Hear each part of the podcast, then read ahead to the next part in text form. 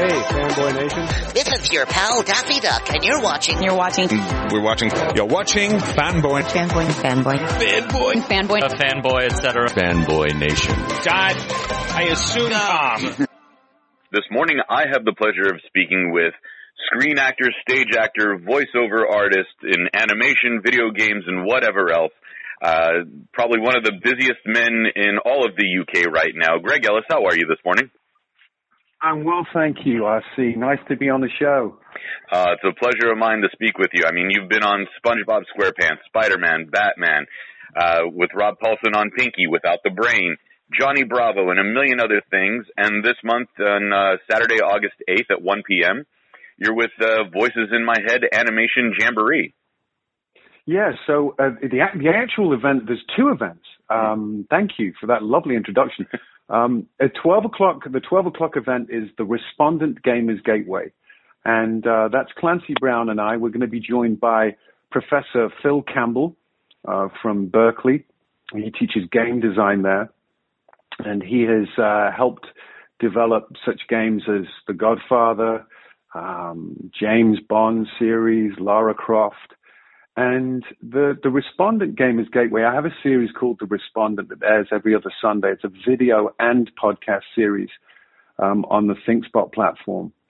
And um, about a month ago, get, if I may give you a bit of backstory, about a month ago, Ayaan Hirsi Ali tweeted her support of J.K. Rowling. Now, I'm no social media master. I'm quite ignorant when it comes to the 140 characters of Twitter but impressed by Ayaan's support of a, of a woman and fellow artist and by JK's recent championing of young illustrators on Twitter. Um, she was posting these beautiful illustrations of six, seven, eight, nine, ten, eleven year old children and mentioning them by name and their age and confidence building. I tweet, retweeted support of both women and then Clancy Brown, who you may know of as the voice of Mr. Krabs from SpongeBob, or Captain Hadley from The Shawshank Redemption and Highlander and a host of other um, series, movies, and uh, video games and TV shows. Um, he he tweet, retweeted my support of JK and Ayaan, and then suddenly we this mob, this Twitter mob, came after us both, accusing us of being transphobes, and we were both rather shocked, and we were targeted uh, and a few outraged video gamers, even um, a small minority of our own fan bases. A couple of disgruntled fans even started petitions to present to BioWare and EA Games, the makers of Dragon Age and the voice of Cullen on Dragon Age, demanding I never be employed on their games again. So instead of, of, of, of joining in with the cancel culture, there is no way to cancel cancel culture, to be negative. We decided to create the Respondent Gamers Gateway event to discuss this situation productively and to listen and to respond, as well as talk about the intersection of our real and virtual reality worlds.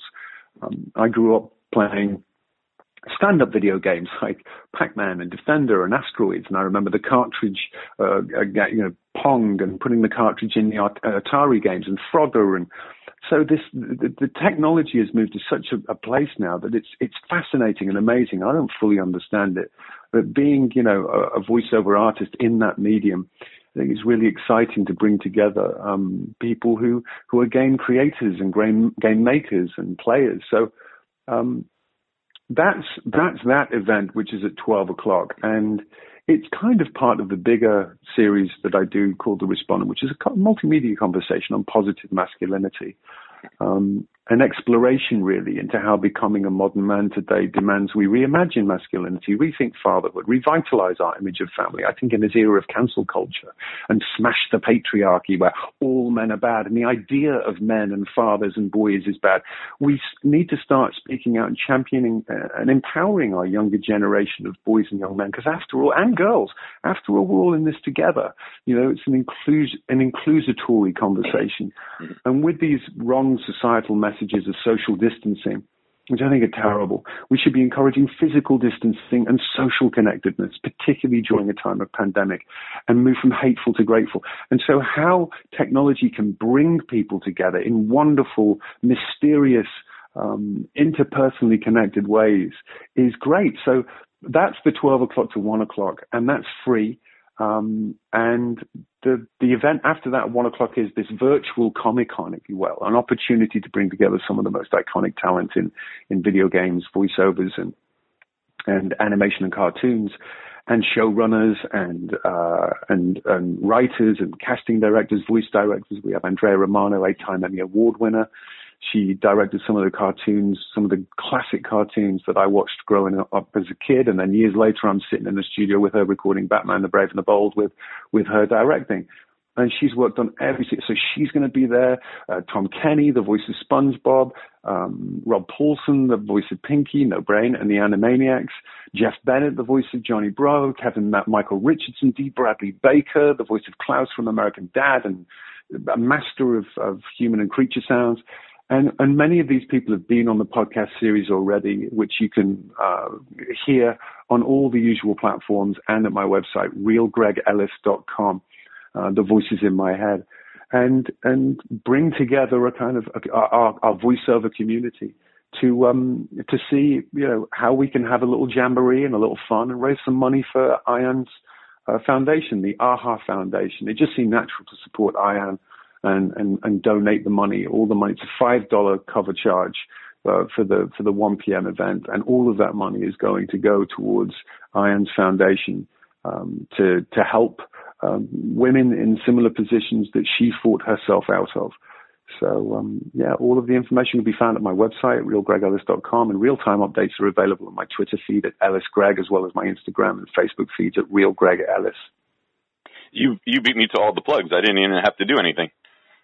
Well, I can add one more, which is my book, The Respondent, comes out on Thanksgiving, and the reason I chose, you know, the respondent at its core, the respondent video and podcast series, and what I'm attempting to do is not just have a multimedia conversation about positive or modern masculinity and reimagining the idea of men and saying it's okay to be a man, it's okay to be a boy, we are who we are, no matter what your ethnicity, religion, um, background, spiritual beliefs, um, where in the world you are, what, what your politics is, we're all in this together and um, to to to really tend to policy making and how we can change this cancel culture, but also the, the, the policies in our society, the the, the, uh, the public policies. That's really the only way that we can create real lasting change is to get involved, have a voice. You know, that's what the Constitution and the, the amendments that provide us, the, the right to peaceful assembly, wherever that assembly is, whether it's virtual or otherwise, and we're choosing to do it virtually. And to say, look, you know, we we can we can tend to our familial bonds. Uh, family is at the heart of the respondent. Family does matter. The the nuclear family is being eviscerated and challenged. And David Brooks recently in the Atlantic said that it was a mistake. It's not a mistake.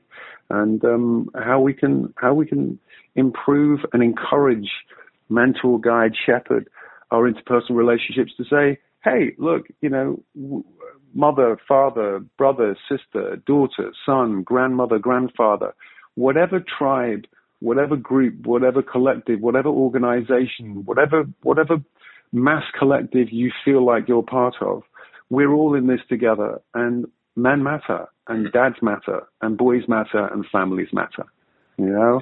And so the book the book talks about all of that. And i chose you know i chose um, the launch for the launch of the respondent video podcast series. I chose Father's Day because of that very reason. Um, and, you know, we have too many single parent families. We have too many dead broke dads, not deadbeat dads. Yes, there are good and bad men, there are good and bad women, but, uh, you know, et cetera, et cetera. And, and Thanksgiving just seemed like the natural date for the, for the release of the book because that's the time when families come together. And many people aren't with family and many people do feel alone and may, many people do feel isolated. And in this time of COVID, and I think everyone is struggling with something. It's great to encourage um, a, a, more relaxed collective and move away from hateful to grateful as we go from grey to green, the metropolis to the virtual space, and, and how we can create a greener virtual landscape. Well, when the book comes out, please uh, please let me know because I'd love to review it.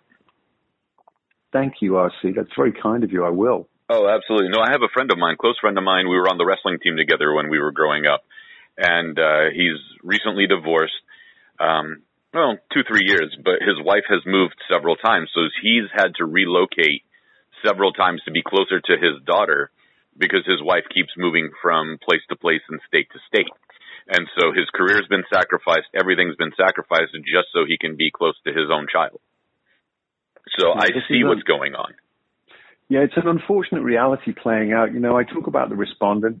Mm-hmm. You know, in legal parlance, anyone who, who files a petition or is a plaintiff is positioned as the, the petitioner or the plaintiff. And in legal parlance, the person who responds is known as the respondent. So how you can be less reactive and more responsible and how you, uh, you know, the, the reality is in, in terms of family law in particular, there is a bias against men. Um, fathers aren't given the same rights and afforded the same. Um, they're just not viewed in terms of importance mm-hmm. um, as as mothers uh, in in a in a very clear clear way. So. Um, how we can change that system and fight to change the law. You know, I've been working with Molly Olson. Uh, Molly started a great organization 21 years ago um, to to change these laws. In fact, Kentucky changed the law recently, bravo Kentucky, to a default shared parenting program, a presumption of innocence, not a presumption of guilt. In family law, it's presumption of guilt till proven more guilty. Criminals get more rights than fathers and men do in family law courts. And so, uh, which astounded me. You know, the family law is not even answerable to the Supreme Court. And they've been trying to change the laws in Minnesota and Arizona as well. And the only reason really that the, uh, law got changed in Kentucky is because attorneys, I believe the legislature are not able to be, um, it's illegal for attorneys and, and law practices to lobby the legislative, le- legislative, legislative branch. So um, they can't they can't control that, and it's it's a cash cow. It's just, I think it's now a fifty five billion dollar a year industry, and so nobody within the industry wants it to change. And we are eviscerating fathers. Uh, we are, we are killing off um, the, the nuclear family. And what we're saying is, you're not important. You don't matter. And um, we have, look, there are, there are so many instances where um, men and fathers good men. I'm not talking about that there are good and bad on both sides, but good men and good fathers are dragged into this system and on hearsay evidence that, that would never be admissible in a court of criminal law is used and presented as fact. And it's the Wild West right now. Yeah. Our legal system in family law is the Wild West. This is why, you know, I worked with Johnny Depp, oh, three, four movies over, over a decade and he was tagged as the respondent. You know, I call it hearsay evidence because Amber Heard has gone after him. It's it's, it's that hearsay evidence, right. and how ironic, how ironic that um, you know that that Amber, who was masquerading as a as a domestic violence spokesperson, we then find the actual evidence, the audio recordings. It's it's, it's a little bit more murky than that. She wasn't necessarily the victim of, uh, of Johnny. You know, the Sun newspaper in England printed Johnny Depp wife beater on the front page, and there's no evidence that he beat quote unquote his wife. So the more we call this out, and and not from a place of cancelling the other side, not from saying. You know, Amber Heard is a despicable person, and she would, she should never be heard from again. No, I mean, I, I, I've already put it on record. She lied, and she did and it's important that we call that out. And at the same time, we need to tend to the legal system because you know people don't necessarily have the bank account and the the, the the the, influence and the power to be able to sometimes survive. I've read the suicide notes from from good men, good fathers, who whose sons and daughters will never know their father. Um, you know, three, four year old kids, five, six, seven year old boys, girls and entire families are being separated. When two parents, when two people walk into a family family law court, one leaves a parent, the other leaves a visitor, and that shouldn't be the case. And too many times that's men and fathers. So, don't we want to tend to that? Yeah. No, I understand what you're talking about. I was actually having a conversation with a young woman yesterday, uh, mid 20s, and she was complaining that all the men were ex- um, the term the term is extended adolescence or have extended adolescence. I said, well, when your whole life you've been told don't be competitive, you know, uh, sit down, shut up. No, you shouldn't do that. Uh, you're worthless. You're nothing more than a glorified sperm donor. A lot of men have just isolated themselves in the world of video games or in the world of things that they just enjoy and have never really evolved uh, past 14, 15, 16 years old, and that's the generation after me. And I'm not, and I'm not putting down video games, and I'm not putting down what's going on, but it's been told in schools, you know, I because I'm a product of public school and I know what's going on. That that essentially the role of masculinity is worthless and it's evil and it's toxic. Yeah, and, and, and ultimately, you know, we the, the reality of the situation with regards to schools is we're failing our boys. You know, we're, we're, the the curriculum is failing our boys. We we have done away with competitiveness. Roughhousing has become extinct. Boys will move to a physically aggressive place faster than girls will. Uh, we need that for, for fathers and for older and young kids. You know, yes, there's bullying. Yes, there's there's challenges, but we're doing away with recess. You know, when boys, when we do away, when when when we're giving the the books we give to to young boys aren't boy centric, we um, everyone's getting a trophy. You know, there is there, then you know we talk a lot about equality. I talk about equity of opportunity, not equity of outcome, equity of opportunity. I want us to, to, to all have the opportunity to earn our privilege, whether it's earned privilege or unearned privilege. I want to stop talking about white privilege and talk about earned privilege and unearned privilege. So we're not focusing on, you know, this color-binded uh, world that, that dissects into identity politics and places people in groups where people have to play the oppression Olympics, which you can never win because identity politics eventually devours itself. Right. And we're seeing that in the political stage. We're seeing it in, in culture. And, um, you know, we, we need to, we need to move, I think, to more towards a message of inclusivity and, um, and, and empower boys and younger men. And, you know, to your point about disappearing into video games, frankly, girls disappear into video games too. Right. And, you know, when you talk about arrested as- adolescents, I don't necessarily all, we should do away with the extremes and be more moderate in our conversation and say, look, some people do. And sometimes I can be adolescent. Mhm. You know, when I was 13, I played, I learned how to play Pac-Man so well. I played it for a few hours and got the world record. Me talking about it now, I, I, I'm reminded of my adolescence. Mhm. That's okay. Right. And sometimes I'll get a little bit upset emotionally and I have to talk myself back into a mature state of mind. And I'm 52 years of age. You know, we have to think like men and feel like boys. And by that I mean always remembering all those different versions of ourselves through the years are inherent within our psyche and our psycholo- psychology. And how to how to look at those virt- the virtual intersection of the virtual gaming world mm-hmm. and when you step out some of these some of these games are so amazing RC Right. You you you probably know better than I know. But I don't have the time to play them and when I do there's too many buttons on the joystick and I just feel like an old man you know? But, but you know they're, they're so immersive. They have their own constitutions their own structures their own belief systems and, and they're so realistic. And then how you step outside of that and return to the real world I think there's a crisis of meaning right now.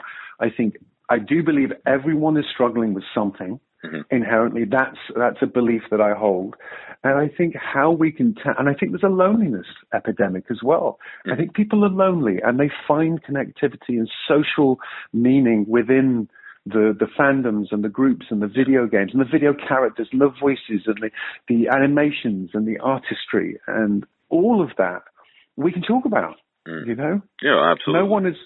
No one's at no one's at fault. No one's to blame. We're all responsible, and how we can tend to that in a generational way, and say, look, you know, it's not the disease and the millennials. We can't just say all this group of people. Right. You know, we're we're all individuals. I think in society we're having a massive conversation right now, mm.